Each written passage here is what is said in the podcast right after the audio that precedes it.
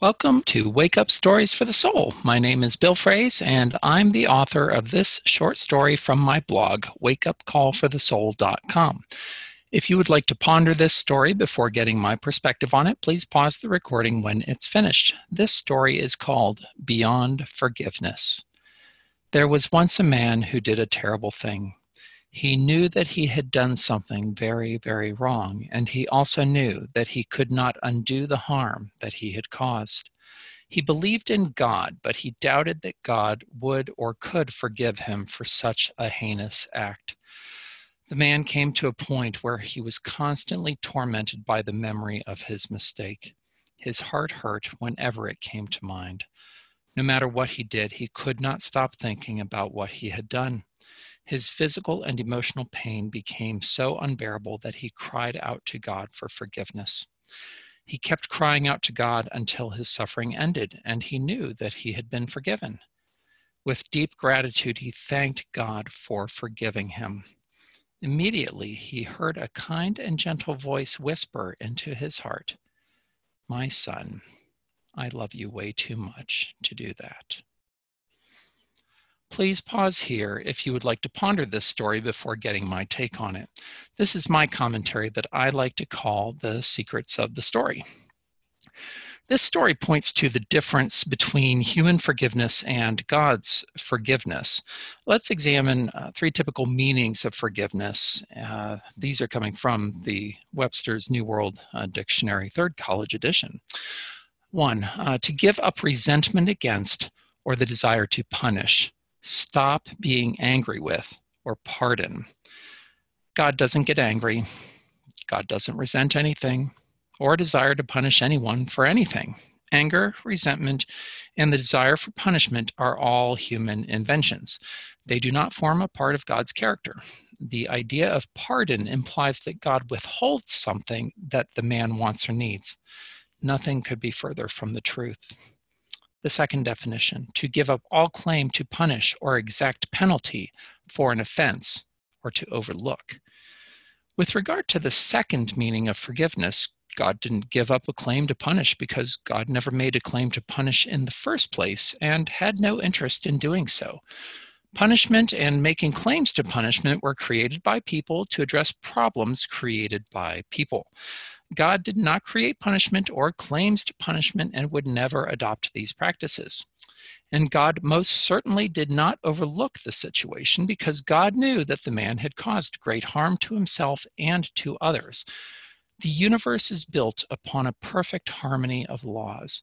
Whenever the workings of the universe are disrupted by the exercise of any will that is out of harmony with those laws, God is deeply concerned for the well being of each and all. Our Heavenly Parent responds to pain and suffering with a deeply heartfelt desire to help. God is ever ready and always eager to help us. Here's the third definition to cancel or remit a debt. This third meaning of forgiveness includes the concept of debt and the possibility of paying it back or eliminating it altogether. Again, we are dealing with things created by people to manage problems created by people.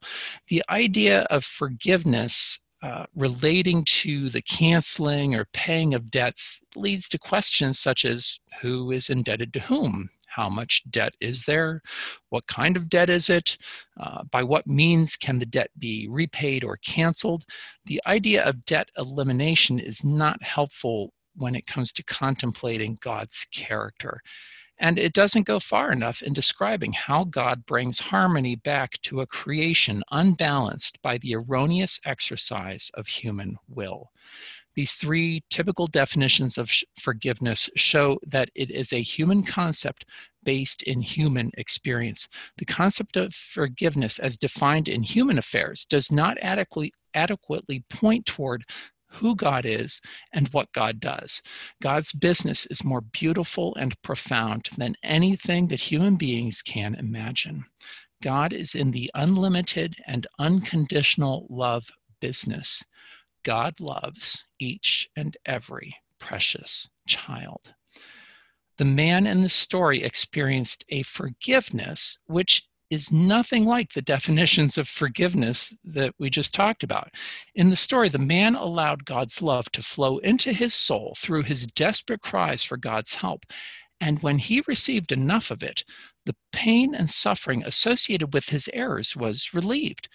He thought of his experience in terms of human forgiveness, the only kind he knew up to that point it's this kind of forgiveness that is denied at the end of the story. God loves us way too much to forgive as people do.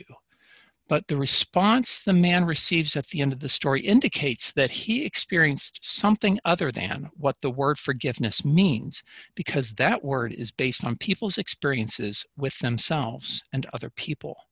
God's forgiveness is very, very different from human forgiveness, which depends on certain conditions being met in relation to the offended or to the lender. God's forgiveness is a function of divine love. Many people believe that God has to go through a process before being willing to forgive anyone for anything, since this is a very common human experience. This is not the case at all. It is the person in need of divine forgiveness who needs to go through a process before she or he is willing to accept the divine forgiveness that is freely available for the asking. If we experience any delay between our request for God's forgiveness and our experience of it, it is not a reflection on God's readiness or willingness to give it it is only a reflection of our preparedness to receive it.